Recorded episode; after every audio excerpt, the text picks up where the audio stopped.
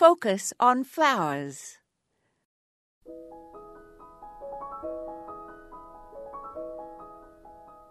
When Vita Sackville West and her husband Harold Nicolson bought their home, Sissinghurst in Kent, in 1930, it was in very bad shape.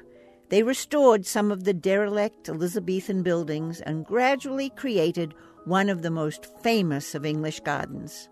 Visitors still flock to this quintessential garden to this day to admire the long, formal vistas, private enclosures with clipped yew hedges, and the profuse, romantic beds of flowers. Harold was the mastermind of the design, using sweeping lawns, water features, and geometric structure in the overall plan.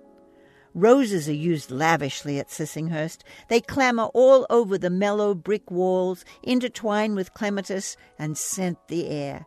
Vita, who chose the plants, did not care for roses with no perfume, and loved old fashioned shrub roses, and even encouraged ramblers to clamber up trees in the orchard.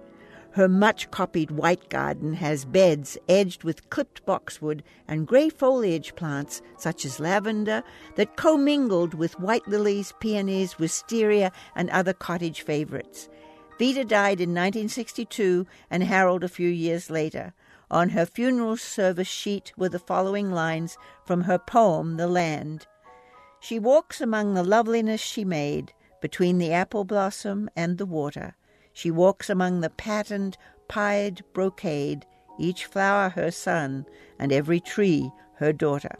This is Moya Andrews, and today we focused on Vita and Harold.